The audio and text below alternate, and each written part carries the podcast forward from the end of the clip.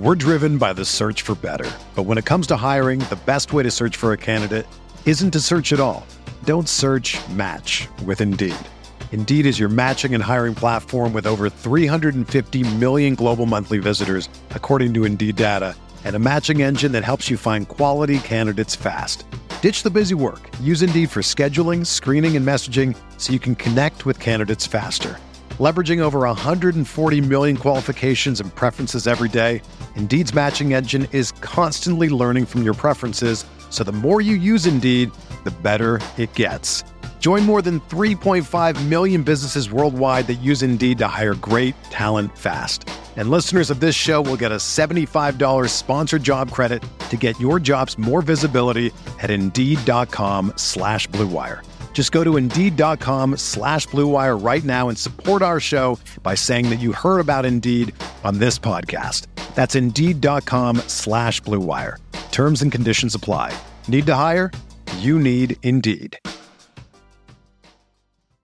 This podcast episode is brought to you by Coors Light. These days, everything is go, go, go. It's nonstop hustle all the time. Work, friends, family expect you to be on 24 7. Well, sometimes you just need to reach for a Coors Light because it's made to chill. Coors Light is cold lagered, cold filtered, and cold packaged. It's as crisp and refreshing as the Colorado Rockies. It is literally made to chill. Coors Light is the one I choose when I need to unwind. So when you want to hit reset, reach for the beer that's made to chill. Get Coors Light in the new look delivered straight to your door with Drizly or Instacart. Celebrate responsibly. Coors Brewing Company, Golden, Colorado. Arteta! What a strike! What a screamer! And a fantastic goal! Arsenal back in it! And here's Limpar, lines it up, finds the net. Arsenal in front. What do you call 180 minutes against Bate Borisov without a goal from open play? Progression to the round of 16. This is the Arsenal Vision post-match podcast. My name is Elliot Smith. You can block me on Twitter, Yankee Gunner. That's right. It doesn't matter how you get there, just that you get there. Survive in advance. This is knockout football, baby. And we are through. We have beat the Borisov, uh, tractor and farmers team or whatever Bate stands for, and can't be ours to look it up right now. Um, but yeah, we did that. We moved on. Uh, a, a glorious victory at home and a clean sheet, thanks in part to Lichtsteiner clearing one off the line. But we'll get to all that. A couple of announcements to tell you about. But before I tell you about those, let's introduce Tim. You can find him on Twitter at Stillberto. Hello, Tim. Hello there. And Clive. You can find him on Twitter at Clive PAFC. Hello, Clive. Hello, hello. Yeah, you'll be hearing about lingerie down the road. You may, in fact, be hearing about razors, hairy razors, um, depending on where you live in the world. And we're thrilled to have them on board. So thank you to them. Uh, and I hope that you will use them to shave before putting on your intimates from the enclosed. That's how that works.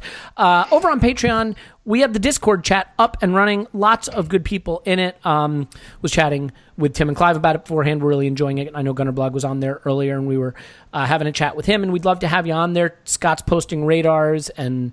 Um, you know, there's chat for match day chat and all kinds of stuff. It's just more like a rolling chat instead of uh, 18 parallel arguments of uh, people calling each other names on Twitter. So, really, your choice, however you want to do it. That's over on Patreon. If you don't want to do it, though, we love you and we appreciate you for being here regardless. Um, and of course, we're, we're just thrilled to be able to talk to you about what was a scintillating victory over Bate Borisov.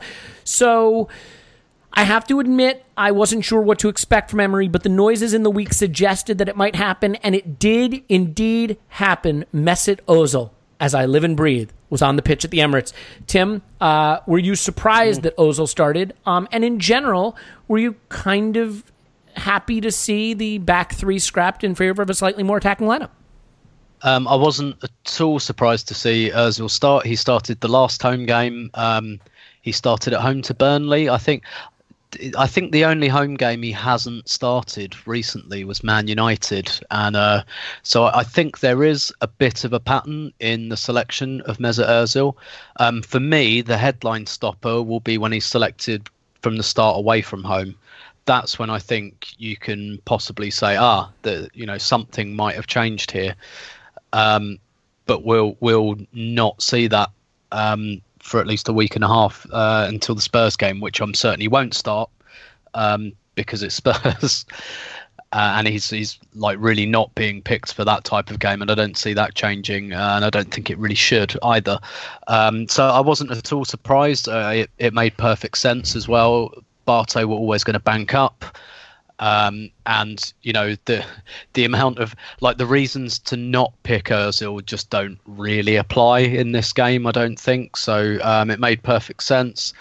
Um, as well, there was no need to play a back three. Um, really, I, I, think a four was always going to be fine.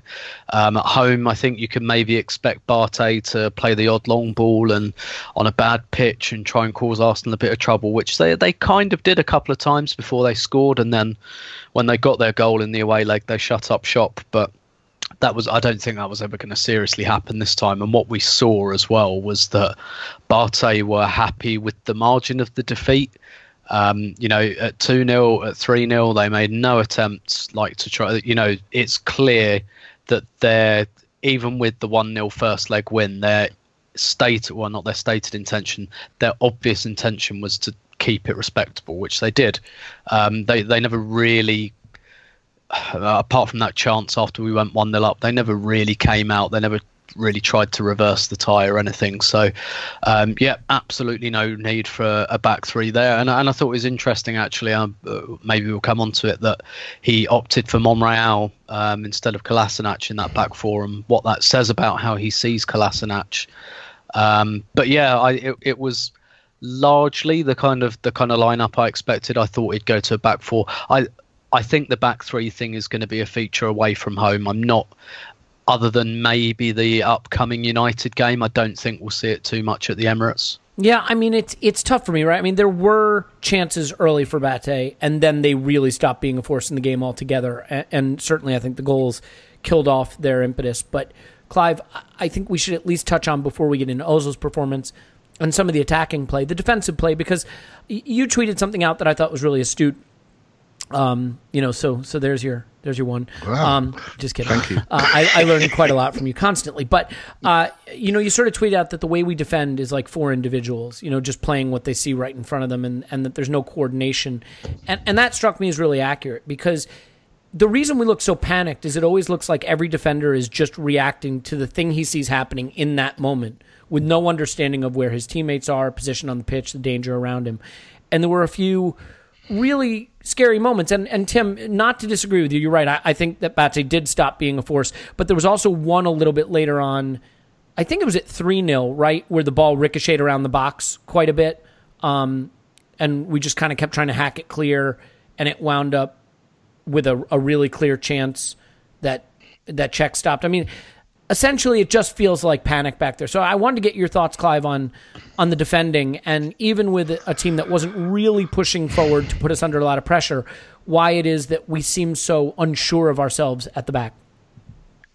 Right. So let, us talk about this then. So I think it was a couple of days ago wasn't it an anniversary of the game when we played Real Madrid and Thierry Henry scored that wonderful goal? I think it was two yep. couple of days ago. Yeah, that, I think it was the 400th anniversary of that. Or it certainly feels yeah, like it. And, and we, we there's about a three minute uh, video clip out there of, of, that game, and what a wonderful game that was. Look at the players on the pitch. Look at the quality of players on the pitch, particularly in, in the top end of the pitch.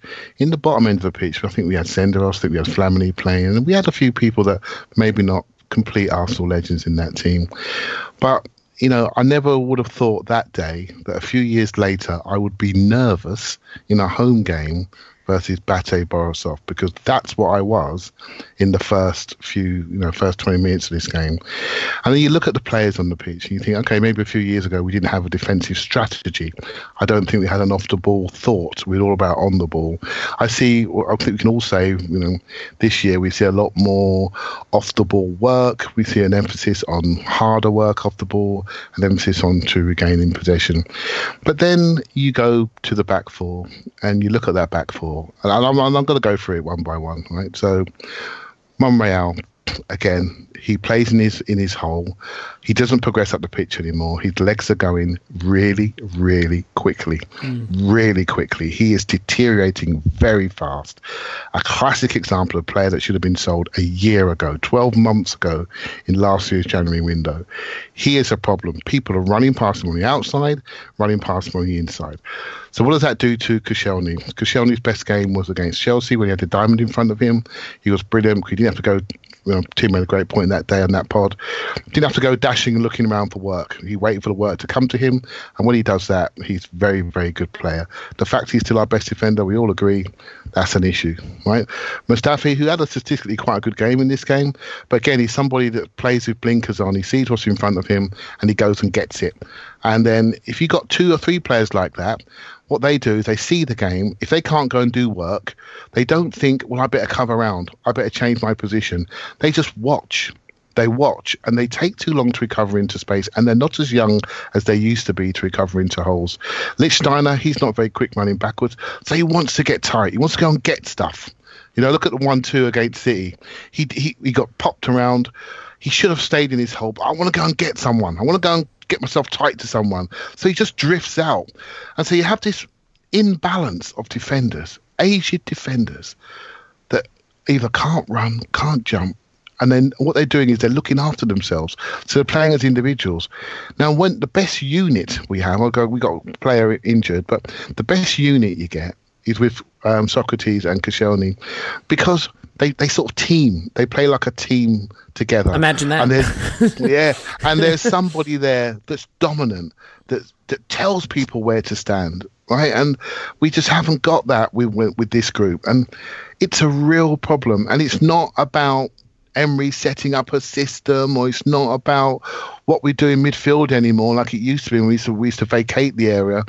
It is purely about the quality of those individuals and how they mesh together, and it is a real problem. And I'm telling you, if we play that back four against Spurs, Well- it's gonna be it's gonna be it could be uh, life threatening for me. I tell you. counterpoint. I mean, on the flip side, do we are we worried? I mean, I realize it's away, but do we think that Spurs are going to carry the threat that Bate had?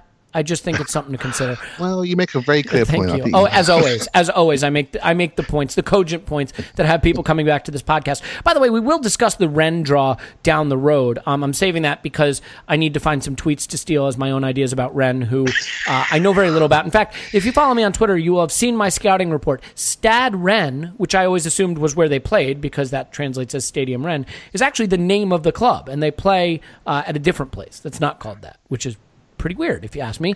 Um, but apart from those uh, those trenchant insights, Tim, I know it's become a meme, but it's a meme because it's a thing. Like some stereotypes are rooted in fact, and the stereotype of us being a wing team, uh, uh, get it to the wings and cross it team, are rooted in fact. So I thought it was hilarious that the the Arsenal social media account on Twitter posted a training video this week that was literally like working on our crosses, and of course they caught a raft of shit for that. Um, and what do you know? Like watching this game, look over in the Discord chat, I was kind of joking every time we got it to the wing, I was like, "We got it to the wing! Hooray!" Because like that really does seem to be our prime directive.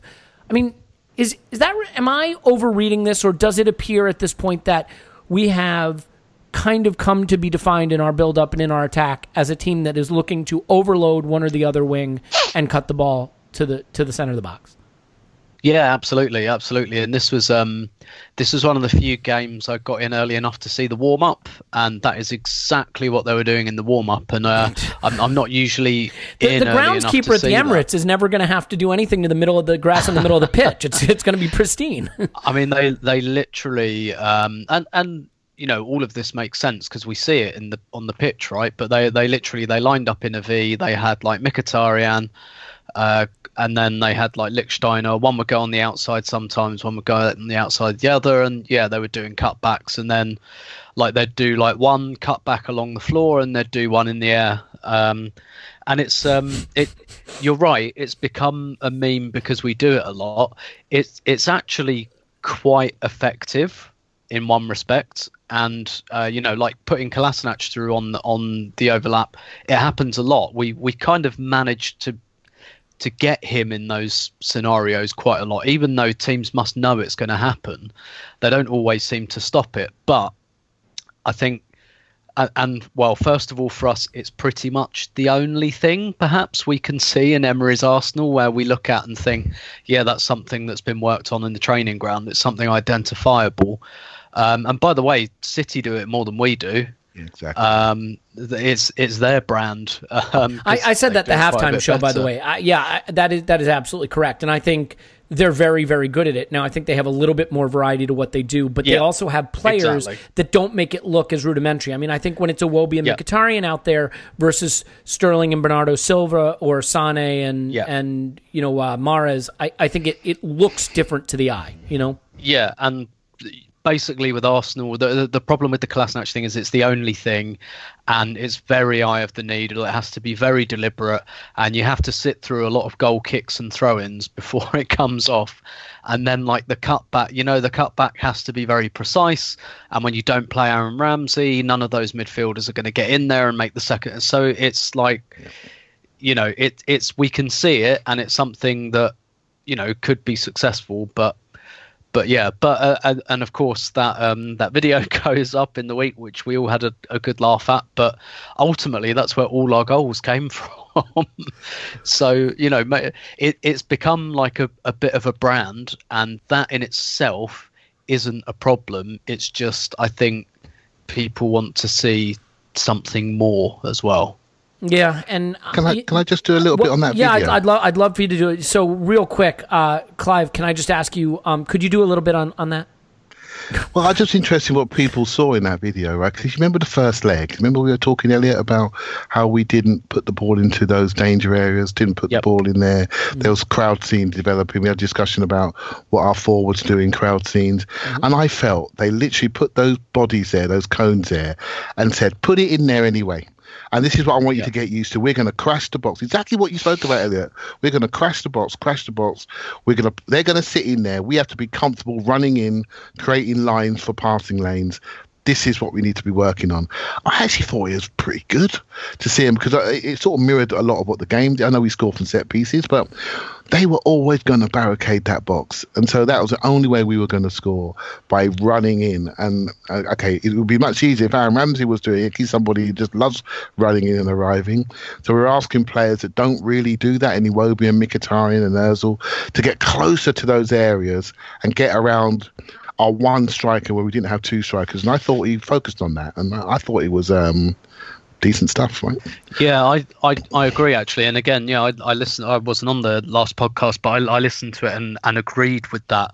And uh, it's it's a conversation a mate of my, of mine and I had as well, where saying the same thing that you said, Elliot. You know, like they they looked really stressed when the ball came in the area, Yeah. and um, it, it's actually a conversation I had like weirdly enough at the women's game on Wednesday night. Arsenal were playing Yeovil, and uh, I'm I'm not joking. Yeovil played eight at the back um, straight line, eight across the back, and then they had two wingers who, who also like banked up as well. They, like at Nice. times there was a line of nine, right?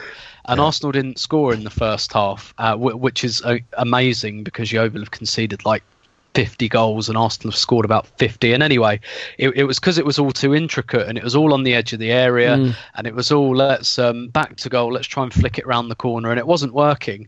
And what they did in the second half was like, right, let's start stressing them. And so the first goal was a deflected shot because someone decided not to be not to try and thread the eye of a needle anymore and when there's that many air bodies in there you stress them then there was a penalty because someone ran at them and again it's it's you know you you create stress in Yeah. the penalty area and Yeah. that's what we didn't do in the first leg that Totally agree. we did in this leg i mean look at the first goal that like and actually Well, let me ask you about that, just real quick. Um, Yeah, yeah. You remember when we had the Norwich goal, the Wilshere one, that everyone was like, "Oh, Yeah. Arsene Wenger's Arsenal have completed football." Um, Yeah. Do you think Aubameyang on the wing, crossing to the center of the box with no Arsenal player there, getting turned in for an own goal, is the Emery completing football? Like Emery's platonic ideal if he's completed football. I'm sorry. I'm sorry. I'm Stop trying to delete it. stop I'm trying to delete it. I'm Stop sorry. it. but you know what? You, just just before that, there was a cro- they nearly did the same thing before that. It was a cross that came in from the left, and the guy hacked it away, and he wasn't that far away from the goal. And and yeah. like you said, like we had no one in the area, and they still panicked so much that they smashed it in their own net. You know, It that was literally looked a little match fixing ish to me, a little bit. but it but it was like it's it, you know as clive alluded to i i think and I, I, I suspect and i hope that that was a specific game plan for this team It was. It Can, was. can I ask you a know what? question though? Can I- Then, C- d- guys. So, all right, if that's a game plan for the team, Clive, I'm, I'm going to make you answer a question. Then you can go off in the direction you had in mind. Okay, just real quick. I've got- just, I've just got real a real quick. tangent. Oh, okay, just real quick. This is what I find so confusing about us. So it was clear that they panic when they get in the box. It does seem that the game plan was designed to take advantage of that. We had 10 corners and we took the first eight short. And then the first time we put it in the box, we get a goal. And the second time we put it in the box, it's a goal. What was with the short corners? If the goal is to panic them in the box, like I, I guess I don't get it. Like where, where's the where's the joined up thinking there? Okay, short corners, right? When you t- when you take a short corner, sometimes you bring two people over, and and what they what you hope defending teams do, if you bring two people over, the minimum you should throw out there is two. Sometimes people go three. When you take three people out of the box, there's more space to run into the box. So we're creating a short corner, you just should create a few running lines where you don't get blocked off. So do you think we just took them poorly? Is your point? It wasn't a bad idea. We just executed. It poorly? was a bad. They did execute very well. It's, I don't. I don't mind that. As long as the ball gets in the box, I I don't really mind. If we go short corner and back to the keeper, then I got a bit of an issue, right? So It's it's just we didn't do highlighted. I guess, by the fact that we scored two goals off two corners that weren't short corners. You know? Yeah, exactly. I, I just think a, a little tangent I got in my head. I know we're talking a lot about patterns and and how we're playing, and I think I think the issue is not so much what we do well; it's maybe a little bit of lack of variety. I think that's what we're really all saying, and and what's you know, I remember a few years ago, my son was at an academy. I, I I watched the training a lot there. I learned a lot from those professional sessions as such, and they work a lot on shadow play, pattern play, and it's almost a little bit like, you know, it's a bit soul destroying up to a point because you re- you realize how these patterns are so prescriptive. And when you grow up as a fan watching the game and watching the beautiful you know Wilshere goal against Norwich that's not from shadow play. That's from a culture of playing of playing short passes etc and first time passes. And then you create something which is incredible but very hard to read the shapes. But it's very you know very creative. And what most teams are like like including Man City they are very prescriptive in their attacking play. Very prescriptive. And it's all trained it's all choreographed it's all practiced on an everyday basis. And it sort of takes a little bit of the romance out of it right? But but that is how football is played at the top level because if you know what's happening you can make the run much quicker than your opponent. You create the half a yard you need to get that ball into an area. Hmm. It's what that's what the game is. I, i've heard me say before it's a game of inches at the top level. And if you don't practice this you're not going to win the key moments. I did it with my own team on Sunday. We did a training session and we practice our three. We play three at the back and we practice how we exit. We practice how Unai. we go and connect with the wing backs, and we practice this. And I and the, some of the players took to it and some of them didn't. And I'm saying to you, when you're under pressure, when that key moment comes and you got that pattern in your head, then you're going to revert to this moment in training. You're going to revert to it, and uh, and uh, he's trying to explain to people it's very prescriptive and it's absolutely incredibly boring to actually train and, and instruct. But the results are in that key moment in that key game when something happens that looks like it's made to happen and it works. It's it's exhilarating. But maybe it's just going back. It's the variation that we're lacking at the moment. So we're only seeing one thing. Yeah, and, and maybe that's down to personnel too. I mean, we, we may just not have the right personnel, and especially when Ozil hadn't been playing. I mean, Tim, let's do the hard yards. Let's just get out of the way. Okay. what did you think of Mesut Ozil? Yeah, thought he was fine. Thought he thought he had um, a decent game. Movement was very good. I think uh, To caveat Iwobi that, Tim. Need to caveat that statement. Just just just just it was it. uh, it was great PR from Brand Özil um, and very convenient for him to play well. Um, very cynical move Against a bunch of ask me. farmers at the Emirates? um, joking. No, he. I- I get you it. know, he he like he combined pretty well with um with particularly with Iwobi, and I thought Iwobi's comments afterwards were quite interesting, where he said, you know, he said quite outrightly he wanted him to stay in the team because, you know, and and you can understand why Iwobi thinks that because then he's like, well, then it's not down to me to deliver the final ball all the time. I can actually, you know, I can do that like you know that creative water carrier role. Well, did you see I what he bring- said? He, what I thought was so funny is he's like, I know if I make that run in behind, he's going to spot me. And I was like, then why don't you make them? what are you doing? and that's why he's always mad at you, dude. but I, I don't I don't think he meant like a run in behind like the centre half in the area. It's more if you look at where Iwobi plays, it's very much like when I'm out, you know, near the touchline and I want to get involved and get to the byline. You know, that's the pass. That, Eventually, nine of the Uh, Arsenal players are just going to be on the touchline anyway. Yeah. Sorry, I can't help myself. Keep going. but but yeah, yeah, and and I think Mkhitaryan probably um you know benefited from him, and, and yeah, he was he was good, he was fine. You you would well, he was more than fine. He was very good, and you would let's you know you would absolutely expect that, right? I mean, exactly. um, I you know I I understand why there's all the conversation around him. I don't think his stock has dropped that much that we're surprised that he can play well against Bate, and that that's clearly not entirely what him being in and out of the team is about. It's about something else, and I think Unai Emery hinted very broadly what that something else is. Um, so yeah, he, he was he was great, but um, apart you know should, should he, he should play the next two games, right? I mean, Southampton and Bournemouth. Those those games are teed up for him. Yeah, yeah, yeah, yeah. I think I, I think him or Ramsey. Um, I'd, I- I'd, I I'd play both, but that's just me. Yeah, I'm yeah, crazy yeah. like I, that. I think, um, and this this is this is uh, possibly, well, it's not possibly. It is very hypocritical of me to say as someone who, you know, talks and writes about Arsenal as much as I do. But I feel like we've kind of got to stop analysing our performances through individuals like that. I, I, I think we're we're really still, and, and we've spoken about this a lot, right? Because we have for the last few years just had an identifiable star player. But like even you know even with the Invincibles, it wasn't like there wasn't this much focus on Henry because he was surrounded by so many great players. But A- we- and there wasn't Twitter. yeah, yeah, true. but but we we're, we're still very much in, and it's quite ironic because I think Emery, not in terms of what the fans say, because that's that's not like his business or his remit, but in terms of how the team is, he's trying to get rid of that perception of the star player that the team is the star and all of that. But we're like we're we're not on board with that yet, and we don't know if the players are either. But we're not on board with that yet, so it's still very much like, what did Mesut do? Uh, oh no, Mesut didn't play. What would he have done had he been on the pitch? And it's all very. What would Ramsey have done? What would Lacazette have done if we'd, you know, if we'd taken Lacazette or sorry, taken off Aubameyang instead of Lacazette? We we still really analyse things very much through the prism of of individuals. And, and I actually have a Ozil- bracelet that says WWMD. Like, what would message? but like the the the thing I liked about Özil's performance, and and at his best, he's like this was, you know, and this this is what you get from Özil when he plays well. It was a collective performance, you know. It's it, he didn't like. I think um, while he's not been playing, everyone everyone's just assumed that had he been playing, he'd have been like playing defense, splitting through balls every two minutes.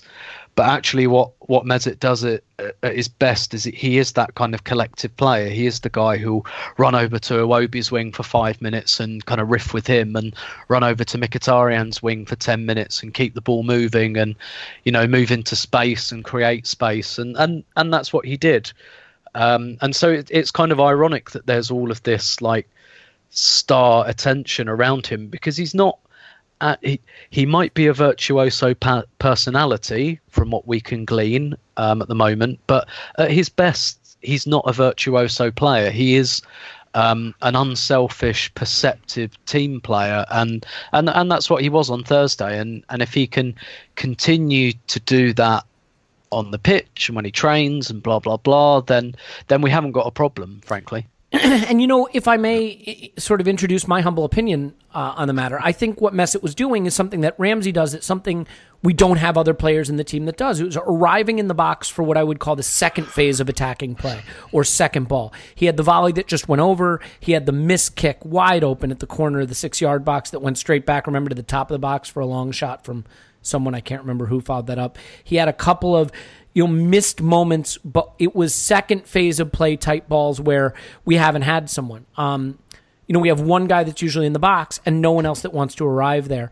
And and I think he was arriving into the box to extend attacking play. If if we've had one problem this season with our attack, I think it is that we have too many good attacking moves that don't ever actually turn into a shot. Our shot stats are way down. And I don't think it's necessarily that we're not getting the ball into advanced positions. It's that we're just we're wasting a lot of good advanced positions. And I think Mesut Ozil helps convert good advanced positions into scoring opportunities better. Um, and so it's not just the oh he plays the defense splitting through ball that finds a runner in perfect stride to you know slot it home. I just think he he extends attacking moves and he makes good choices that lead to those moves resulting in good shots. I mean, a great example of how not to do that is Granit Xhaka, who had the shoot on sight policy, right, and was firing them into Rosette. I mean, Grant, he had one really nice shot, to be fair, but you know those those low percent shots. Maybe my favorite shot of the game was was it Lichtsteiner with the full volley from 30 yards out? Yeah. I mean, yeah, that, yeah, yeah. That, that, was a classic moment.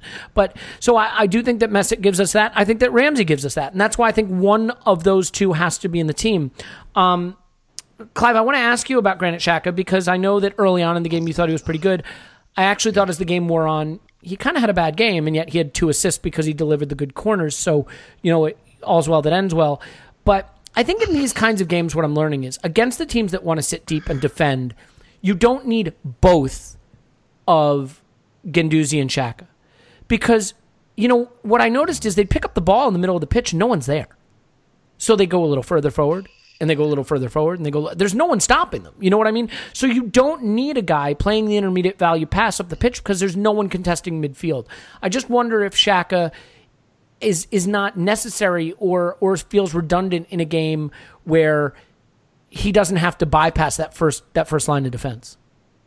Yeah, it's a difficult one. It's all about offensive balance, isn't it? I mean, you're a coach, right? This game is. I am, um, yes, professionally. You need to. You need this game for your life. Literally, this doesn't work out, you're in trouble. You've lost one of one of your routes to the Champions League. This is a big issue for for Emery, and that may have. Um, I heard James say earlier on today that may have uh, been the reason for his euphoric celebrations on the sideline. Right. So, um, so I, I look at it. I saw the team. I thought, yeah, that's fine. Uh, we're playing one plus one. We're not playing two strikers. We're playing one plus one. So Elliot, that explains why we're getting late arrivals in the box because we're not playing two forwards. They're already there. Right, so that's that's the big difference in the balance that we played with. We had more creative midfielders creating slightly more variation against a team that was rubbish, and looking forward to them at Donald's. Right, so that's that's basically what the game was. I, I think in centre midfield, I, I you know I I understand why he does it. When the game develops and they drop into their box and we clear the one off the line, um, and they recognise that they're in a bit of trouble and they really try to hold on to what they have, then you look at what we have on the pitch and you think that's too many players that want to play behind the ball. So what we have to do is then people like, for example, Guendouzi has to get himself slightly further forward for the set off of an Ozil or Aubameyang, who can get the ball to feet and set him for a shot quite close to goal. So again, he he needs to sort of feel the game and recognise that potentially I don't need to be here. Xhaka's got the back door shut. He's now playing the passes out to the wings. He's moving us forward. I can play sit right in front of him a la the year when we had Xhaka and Ramsey, and Ramsey was literally pressing people back from a position in centre midfield starting, but really starting in front of Xhaka in, in almost like a straight line, right? So, and he just needs to develop that, and I think that would answer your angst for more late arrivals into the box against terrible teams. It's all about the teams that you're playing against and what they're offering you on, on the day. Um, I'm not wed to either one. I just think we have to adapt to the game a little bit more and have players that are adaptable to the game and maybe not be so cautious. But one away goal, we have to score three, right? So that's what that's what the coach is thinking. We're thinking as fans, they're rubbish. We're going to beat these easy. But you know, when it's your job on the line, you you do sort of make sure you have the bases covered, right? That probably explains the selection and how they mm. played, particularly in the early parts of the game. Yeah. Well, so let's do this. Let's um let's take a break because when we come back, I want to sort of summarize this tie, where we are right now, maybe take stock of where we are before things get really, really hectic. We'll look forward to the Rennes tie, maybe take 45 minutes to an hour to laugh about Chelsea getting a transfer ban, and then another 45 minutes to an hour uh, being aggravated that it's probably going to get overturned. Uh, but we, we, we can figure that out when we come to it. So we're going to take a break. Some of you will hear about shaving. All of you uh, will hear about sexiness, getting sexy. In fact, I, I am off for a uh, a weekend getaway with my wife to celebrate Valentine's Day a day late, and um, also I guess technically uh, tomorrow is the anniversary of our engagement, so we'll be celebrating that. And uh, I have picked out a few really nice. Uh, sexy lingerie items for the weekend. I haven't decided which I'm going to wear yet, but I'll figure that out tonight.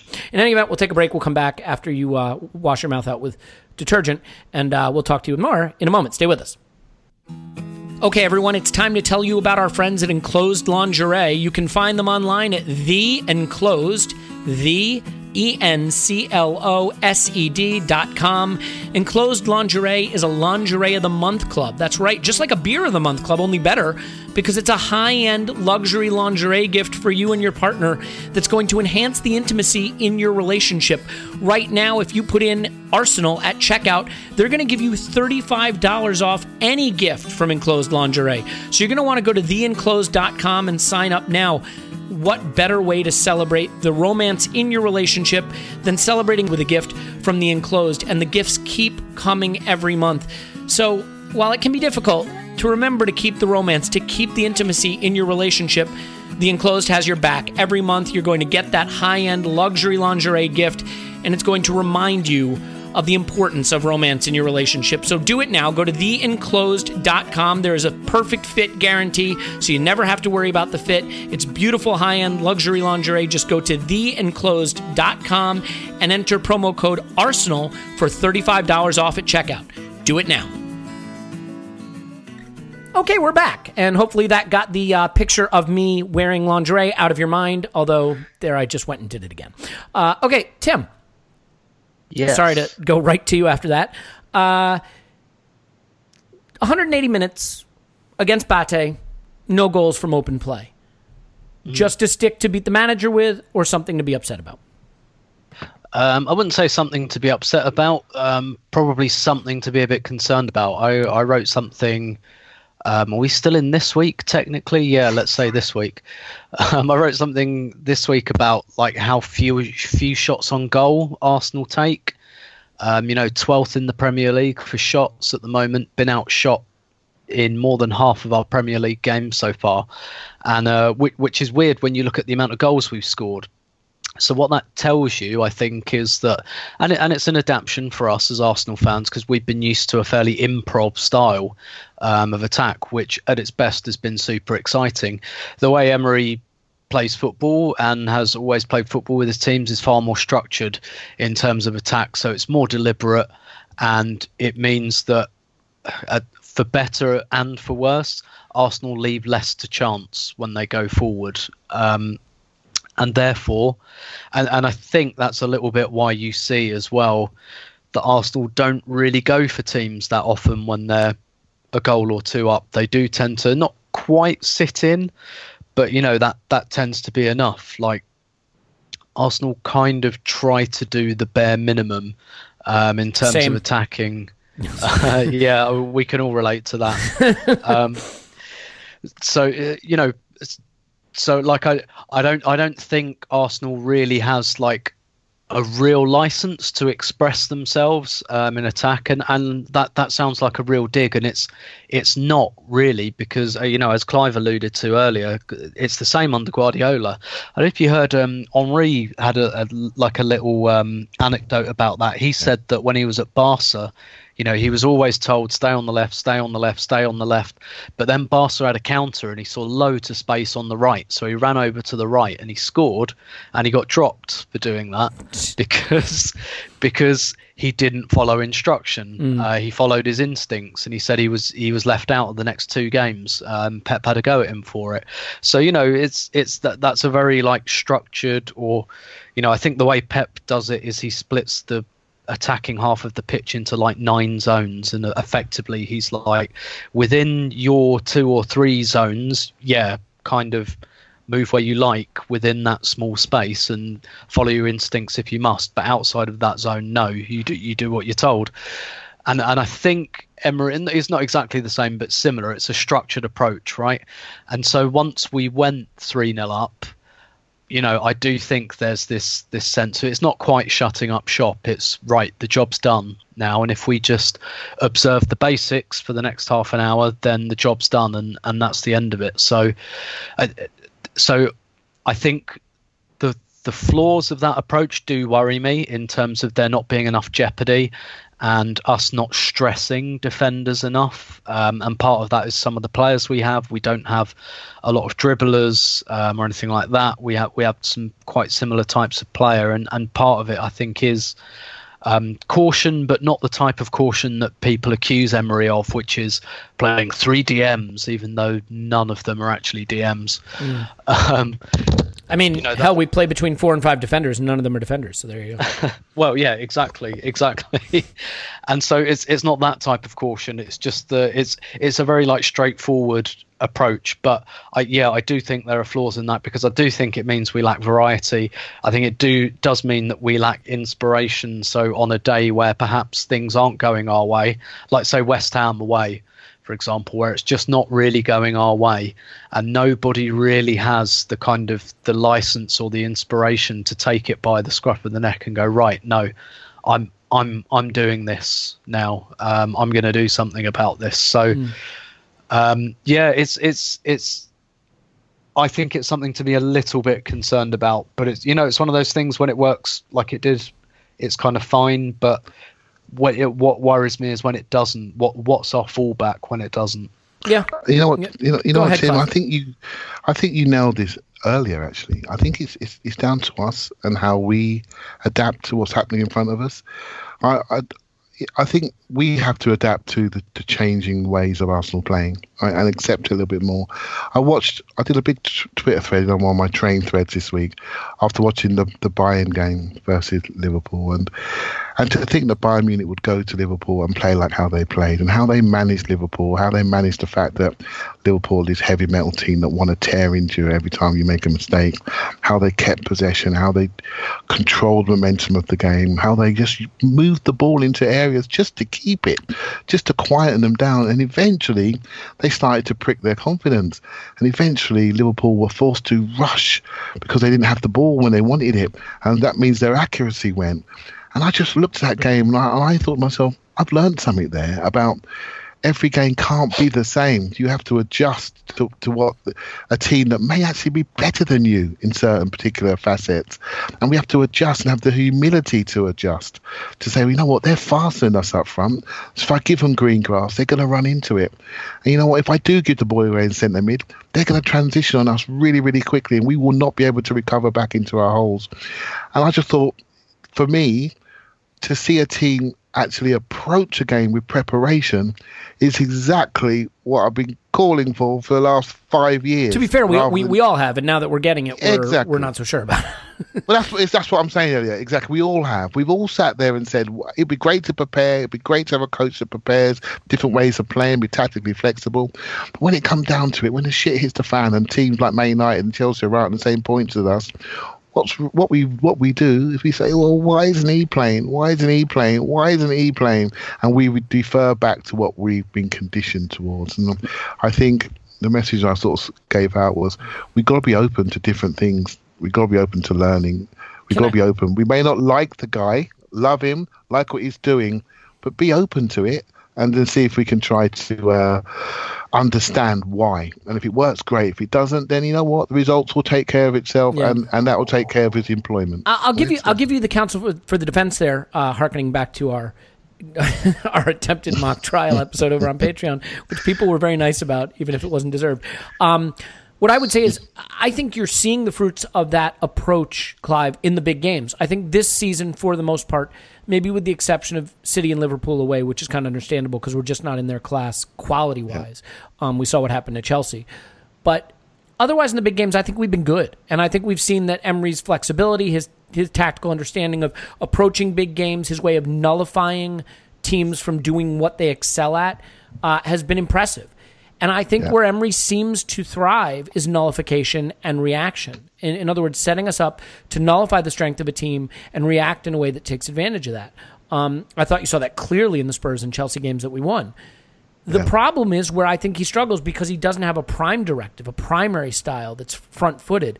I think we're worse against weaker teams. And the problem with that is if if you want to win the league, certainly, and, and be a top four team, you look at Arsene Wenger. If Arsene Wenger hung his hat on anything in the later years of his career at Arsenal, he hung his hat on butchering the weaker teams um, Yeah. and putting a lot of goals past them. And Sure, that's how we sure, got top. Yeah, yeah, sure. You want to come back on that? Uh, and, and so you're looking at it really, really well. So it's in possession, out possession.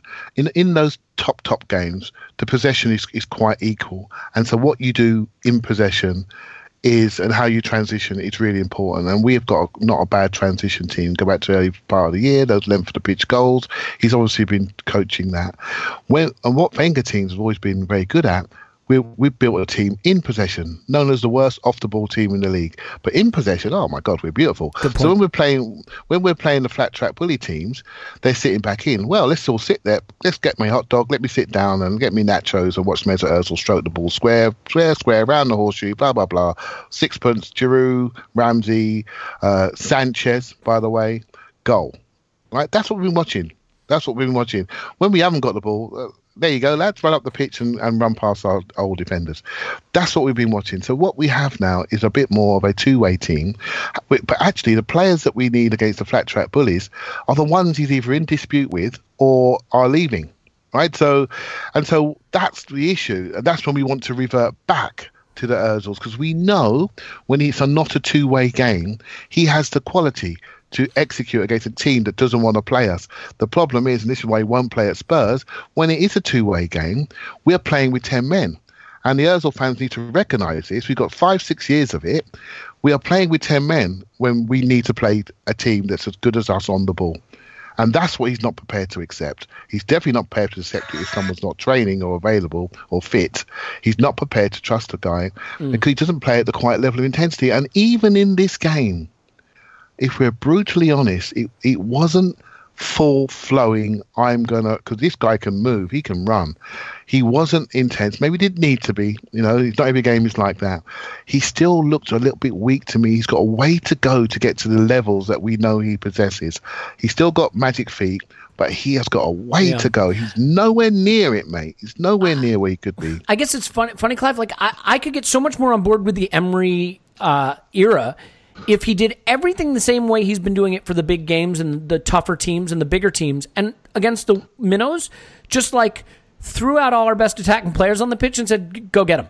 you know what I mean? Like Yeah. I almost feel like, and I get, I get it. There has to be structure, and even weaker teams in the Premier League can hurt you now. But I just feel like maybe he he kind of has to figure out, you know, when you're when you're managing a mid-table Spanish team that, that's trying to get top four, and maybe there's only three other teams that are better than you in the league, like you can kind of be cautious and and hope to nick wins, but like. In the Premier League, you're better losing than drawing. I mean, go for a win at one-one, and if you lose, that's that's fine. Like three points are so important. There's so many articles being written by the the you know a- analytics community about always go for the win. I know it sounds obvious. Oh, really? Try to win the game, but what I mean is that like at 1 1, you're better off losing trying to get to 2 1, you know, is what they're basically saying. So I just think we could use a little. A little bit of that, and we'll see because coming up we have Southampton and Bournemouth. We need those six points because it's Spurs and United after that. Tim, uh, before we move on and, and just talk about what's coming up ahead to finish up, uh, two questions for you. One, we, we don't have Lacazette for either leg of Rennes. Uh, UEFA have announced that his ban will will keep him out of that entire tie, which means Aubameyang is going to be the, goal scorer up front. So my questions for you: one, do you have any concern that maybe his form is worrying that that he's dropped a level, and if so, might we see Emery use Lacazette in the league and Aubameyang in the Europa League to to try to freshen him up? So I, I haven't really noticed a, a big drop um, in Aubameyang, but I mean he's he's quite a low involvement player anyway. So um, to to be hundred percent honest with you, in the, in the absolute like technical sense, I never really think Aubameyang plays well. Sure, you but like that I little chip chip effort, Tim, that he made didn't didn't that sort of seem like a n- not Aubameyang kind of like a, a confidence finish. You know what I mean? It seemed kind of half-hearted to me. You know, I've seen quite a few of them Fair this season. Um, to be honest, yeah, I, I don't think like in the pure like on the ball technical sense he ever really plays well. It's it's just he's constantly a goal threat, and um, yeah, he still was in this game. Created the first goal. He got into that position for uh, that chance and missed it, which you know we we see that plenty, but he gets those positions so often. I I do think that we might see uh, that yes, we might because obviously we're we're on really thin ice um, now. Lacazette's out of the both games against Rennes. Um, because we, you know, what would we do if we lost the Bamiyang for either of those? Like playing Nketiah, play we're we're into Sokratis like center nine forward, towering header. Yeah. we're we're into using someone as a false nine uh, territory there. I think so. Um, I you know I and I do think that he probably nominally prefers to play with one striker. It's just that he's got two really good ones who who often fit together very well, and that's where the strength in the team is. But I think in in Emery's ideal world, he has a lone striker with a couple of inside forwards um, outside of him. So, um, and and that could open the door a little bit more for Özil for these games, for example, because you know without Lacazette there, it made the choice to bring Özil into this game even easier than it already was. So um, yeah, I think we could see that, and I think now he's got Denis Suarez in there. There's um, he can keep that shape. What, you know, what is a Denis Suarez? What is, what is Well, that? What does that thing do? What is that he's- thing? So he's a rotation option with Iwobi and Mkhitaryan, uh, as far as I can see. Like he he does pretty much the same thing as those two, and uh, probably the the shame really is that we got Suarez the instant Mkhitaryan got fit, where we probably could have used him in December um, and early January when Mkhitaryan wasn't around. But uh, I mean that that tells you that that acquisition tells you, I think, how Emery really wants to play. He really wants those inside forwards in the half spaces, and now he's got three players, whereas you know a few weeks ago he only had one that could do it. So, um, but you know potentially he can bring that four two three one back that seems to be his preferred style when he's got the players, and you know he can give Suarez some game time, or he can just keep him on the bench and bring him on, and it means we make a substitution that doesn't change our formation um, per se. But yeah, the short answer to your question, yeah, I, I think we'll see probably Lacazette start and Aubameyang on the bench for um, maybe some of these games around those Europa League ties. Yeah, I I guess you know it's funny, Tim, because I'm seeing some chatter now that we might sell Lacazette in the summer, and this is where I think I, don't really understand how people think we're going to build a squad and wh- why I think the project ahead for Emery and for the you know for the Raúls of the world are going to be really tough because let's say you think we have to sell Lacazette because he's someone we can still get money for and we can go out and address other needs. Well, that leaves you with just Aubameyang, who's on the wrong side of the aging curve and then Nketiah, who has we have absolutely no idea what to expect from him. It might be great, we don't know. And so if you go out and you sell Lacazette, well, you do need another striker. Yeah, And whatever you get from Lacazette, strikers are super expensive. So even Yep. buying another backup striker for cheap is going to use up 75% Yeah. of what you get for Lacazette. So Yeah, what, what do you exactly. gain If- from that? and yeah, yeah, no, I, I completely agree, and it, it might be a slightly different story because we're probably going to have to make some more painful decisions. We're making some painful decisions. We're probably going to have to make a few more of them because, like you say, how we raise money from this squad is not straightforward, and so, you know, a player like Granit Xhaka um, might be might be vulnerable, for example, because the manager clearly really likes Guendouzi, and he might think, well, in an ideal world, I'd keep him, but if I've got to raise 40, mil- 40 million pounds, 30 million pounds, or whatever, then you know maybe I've got to say got to trust what I've got in midfield. And but you're right with Lacazette. If if Danny Welbeck's contract wasn't up, maybe it's a different conversation. Maybe then you can say, well, we've got Welbeck as well. And again, in an ideal world, you have Aubameyang and Lacazette and Welbeck. But if we got to make space somewhere, then perhaps that's where it is. But with Welbeck going, no, I, I completely agree. It make no sense. I think Lacazette's one of the ones we've got to look at tying down. Actually, um, you know, two two years gone. I, for better and worse, by the way, because I, I don't Yeah. think he's at the level of what an Arsenal first choice. I mean, he you know, it's kind of like the Giroud thing. I love Lacazette. I think Yeah. he's very, very good. I don't quite think he's what I'd want to be our star striker. If you follow what I'm saying. Yeah, yeah. Yeah. Yeah, yeah. He's he's another one. You know, like I said about Xhaka earlier in the season. I think you know, uh, definitely like a top four striker. But Arsenal need to get back in the top four before they can be Good point. choosy about you know you know like someone like Kieran Gibbs. I was always like, if you want to finish fourth, yeah, Kieran Gibbs is fine, but he's not gonna he's not the player that pushes you on a level. And um, hopefully in a couple of years we'll be back in the top four for you know back in the Champions League for a couple of years. Then we can be a bit more picky about some of those players. Um, but yeah, we're we're probably not there yet. Clive, you want to chime in on that on on the Lacazette Aubameyang situation in general? Yeah, I think. Uh, uh, uh, look, they they don't quite balance off, do they? Let's be honest, right? They they're not they're not flexible enough. They're both centre forwards. They both want to be free forwards.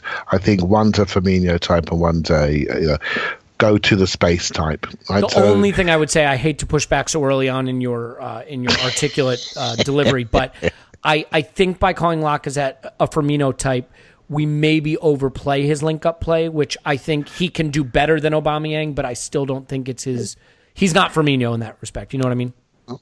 Well, if you watch Firmino of late, he's not in great form, That's and there are too. doubts. There are doubts about him, and they are playing Salah a lot more as centre forward. So it's just to describe the player, Elliot, rather than to, to describe the quality. Okay, fine. I won't contribute Right, to the uh. So like, and, and I, I think Lacazette's the one. I agree with Tim. I think he's the one, and um, so I don't see. And I think he's the one that you can build around more easily. I think if you were to get to your vision, Elliot, I know you have a vision of having two wide men. You know, I think Lacazette suits that a lot more. I think he offers glue down the middle. I think he works back. I think he negates the need for a 10 because he does like a nine and a half, 10 type role anyway. But he's there in the box. He's the box striker. But if you've got two forwards, if you're surrounding him with two sprinting wide men that want to go inside, like Liverpool had last season and like City have today, and they've got three or four of them, they've got different styles. I think then you see a different forward because he has a defined role. And I think a lot of that is we're analysing the team actually, and I think you got me thinking more about our roles when we're discussing these players a lot. We we we have different views on their roles in the team, and when you, I mentioned Firmino, you knew immediately what I meant. Right, because their role is defined, mm-hmm. right? So, I think a lot of I look at some of the things that are happening around us with some of the Spurs players introducing players, which I think are very, very average. But when they're introduced, like an Oliver Skipp, I mean, crikey, mate, he is so average, un- it's untrue. But he's been given a role. Harry Winks, he plays one position, one position only, in front of the back four. There's your job. There's your role. When we introduce our players into the team, we introduce them in multiple positions, and then we then criticise them based on either to be what fair, they not all get introduced as a wingback. yeah, either or left midfield or Yeah. left wing. You know what I mean? So we, we criticise them on, on what they're not because we have hopes for that position versus who they are. If we can simplify that and introduce a young player into his primary position and then build him rather than build him very, very quickly by moving him around and then potentially losing his confidence and losing his definition.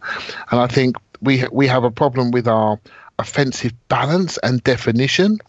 Um, our players are good, but because we've got so many different systems and not quite, the quite quite balanced, and we're covering for lack of wingers, I think we then debate whether we're one striker team, two striker team, and then you will say, Elliot, quite rightly, why hasn't Emery defined us yet? Right, and I think a lot of that is down to the quality of players, the balance of players, and I just feel he's trying to do the very best with what he has, and then come the summer, then I think we can see the shape that you want to see. I mean, look, we've got 45 million to spend. We could have a whole new squad by the end of the summer. No, I'm kidding. I'm kidding. It's a joke. That was a joke. um, okay, look, it's it's Rennes in the next round. I mean, Tim, I don't think any of us are going to pre- pretend to be experts on Rennes. Do you have any opinion of this draw? Um, n- no, no, not really. It's you know, look, it's a really good chance to go through. Basically, we we should be going through. Um, we've got the second leg at home now, um, which which I think is always slightly better. Uh, you know, we should absolutely be going through and be looking at going to the quarter final.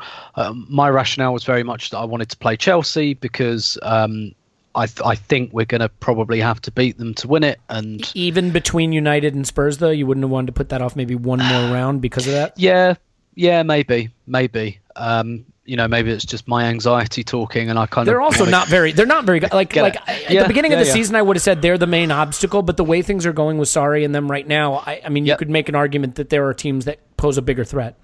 Yeah, yeah, yeah, yeah, absolutely. So, um, yeah, I like I, I'd have taken it um, as a draw beforehand. It's it, it's a good chance to go through. Um, yeah, and, and I don't know enough about the team except for the fact they have Hatem Ben Arfa, and Hatem Ben Arfa um, has history with Unai Wants Emery. to murder and- Unai Emery. Yes. and, and yeah, and no other managers. He's been an angel at all his other clubs with all his Yep, other managers. exactly. It's obviously a massive flaw in Unai Emery's management that he fell out with Ben Arfa um, out of all of his coaches. So Same we'll with Neymar, who's been about that. notoriously easy to deal with. Mhm. Yeah, yeah, yeah. Like he wasn't getting coaches sacked in Brazil when he was uh, 17 years old. That didn't happen. Um, so, um, so, so yeah, we'll probably hear a lot about that in, in lieu of anything else, um, to be honest. But it, it it's a very Europa League draw, um, isn't it? Really, it's not. I, I don't ever remember Rennes being in the Champions League, and but you know they're beatable, and we need and want to win this competition. So bring it Yeah, on. and I'm going to tell you something too. I think I'm going to tell you lots of things. Um, you know, there is revisionism that goes on when we look back at the past. We were very, very, very bad last season, and the second half of last season we were fucking terrible. We lost away at Brighton in uh, uh, one of the worst games I've ever seen Arsenal play, and it looked like the team was downing tools. We lost. Was it at home to Ostersunds or Drew or whatever when we wound up going through? um, Ostersunds. I mean, that's a lower tier team than Bate. Okay, we still wound up getting up enough gears to cruise through, including past AC Milan, to get to Atleti, who we probably should have beaten last year. So, as bad as we were domestically last season, and as bad as we looked against Ostersunds, we looked bad in that tie, really bad, both legs. We still cruised to the semifinal of this competition. So I am willing to acknowledge that we have been terrible lately. I think we played awful football. The Huddersfield game was matched in its terribleness only by Bate away. And yet, as we saw last season, totally possible for this team to continue to progress in this tournament. So I don't think there's any need to panic. And that leaves us five minutes. I don't want to go more than five minutes, Clive, just to touch on it quickly. Jonathan Liew, uh, Liu, Liu, Liu, Oh yeah. wrote Yeah. an article about sort of the joy going out of Arsenal and, and the, the Kroenke era at Arsenal making it sort of a joyless place. And, you know, I, I sometimes think these things can wander into narratives that don't necessarily align with everyone's experience and maybe reflects a cross section of the fan experience. But I think it's worth touching on because you and Tim both reacted to it on social media. There's been a lot of reaction to it generally. Wanted to get your quick thoughts again, you know, couple minutes just on on the article and, and how it resonated with you. Yeah, you know what? I haven't I haven't read it completely fully. When I saw it, and Super. I saw, Couldn't you I just said I read it four times like Paul would have? Yeah, well, well, you know, well, I, I did read it. I skimmed it, uh, but the reason why I skimmed it, I was so excited to to read it, and to read some of the the, the, the headlines and the key lines. I I tweeted it out almost before I finished it because, for me, that encapsulates what football's all about. And every one of us started supporting this club because of how we felt about something, somebody, or the badge, the club, or somebody in our family. It's all based on emotion. When we sit here and do this, I never forget, it's always about how we feel about something. We can talk about stats, we can talk about all this, which is all part of that picture. When it comes down, it's the feeling that got us in there. It's a feeling that's going to keep us attached to the club and keep us in that stadium.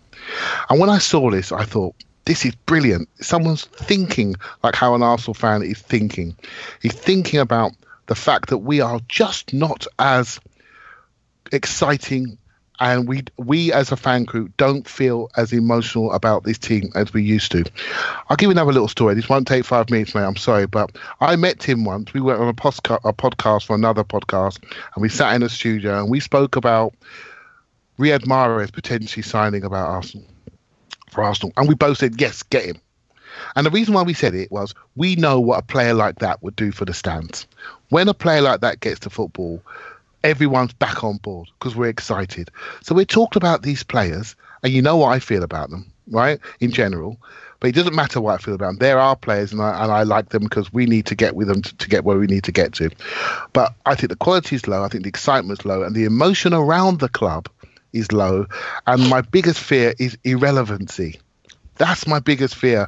There are clubs around us that are becoming more relevant than us because they're doing more right things.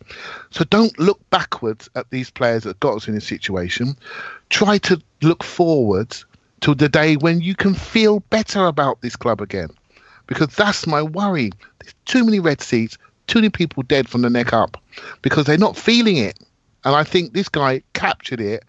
He captured an angle on it. And it's a subject I think we should talk a lot more about because this is what we all are in the end. We're fans, and it's, about how we feel.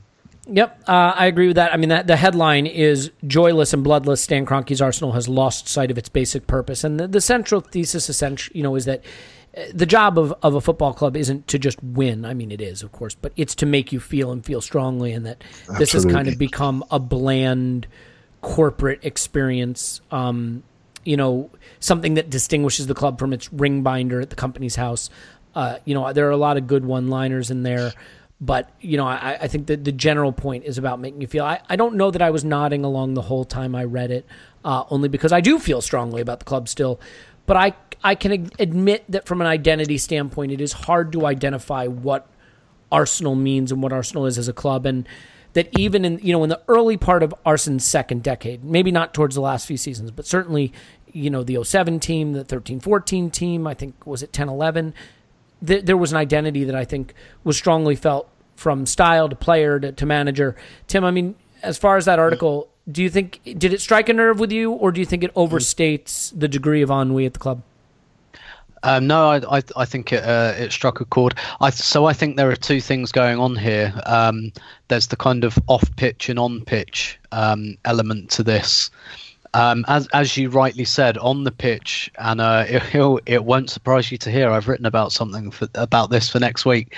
About um, I've wait. kind of called it a comms gap that Arsenal have got at the moment, Yep. um, and that's because they've lost Arsene Wenger um, who, no matter what you thought of him or what you thought of what he was doing, he stood for something. He stood for something we could identify, And, he, could was communicate able to articulate. articulate. Yeah, exactly. Yep. Sorry. yeah, and uh, yeah, yeah, yeah, and and so I was thinking there with what you were saying, the whole like Project Youth thing. You know, nobody at Arsenal ever, ever, ever once used the label Project Youth. That was not Arsenal's invention. It was the fans that gave it that name, and the reason they gave it that name was because it was so obvious what we were doing, and it was so clearly communicated that we did the branding ourselves. That that I mean, I've never worked in marketing, but that's branding gold. When your audience brands something for you, that tells you that you've got something that people understand. And whether they agreed with Project Youth or not, that's what we had, and we knew it. And at the moment, what we've got is a bit of a two tiered problem. So we've lost Arsene Wenger, who's a good communicator, and Lord knows I watched him save enough AGMs um, to know that he's a very good communicator and, and people like him and he has an aura. We've lost Ivan Gazidis, who was um, the more corporate side of that, very silver tongued, very slick. Again, that doesn't mean that everything he said was true, but he was able to deliver a message. And I, I've been in a room with I, Ivan Gazidis many, many times, and his gift is not in his words it's in his delivery.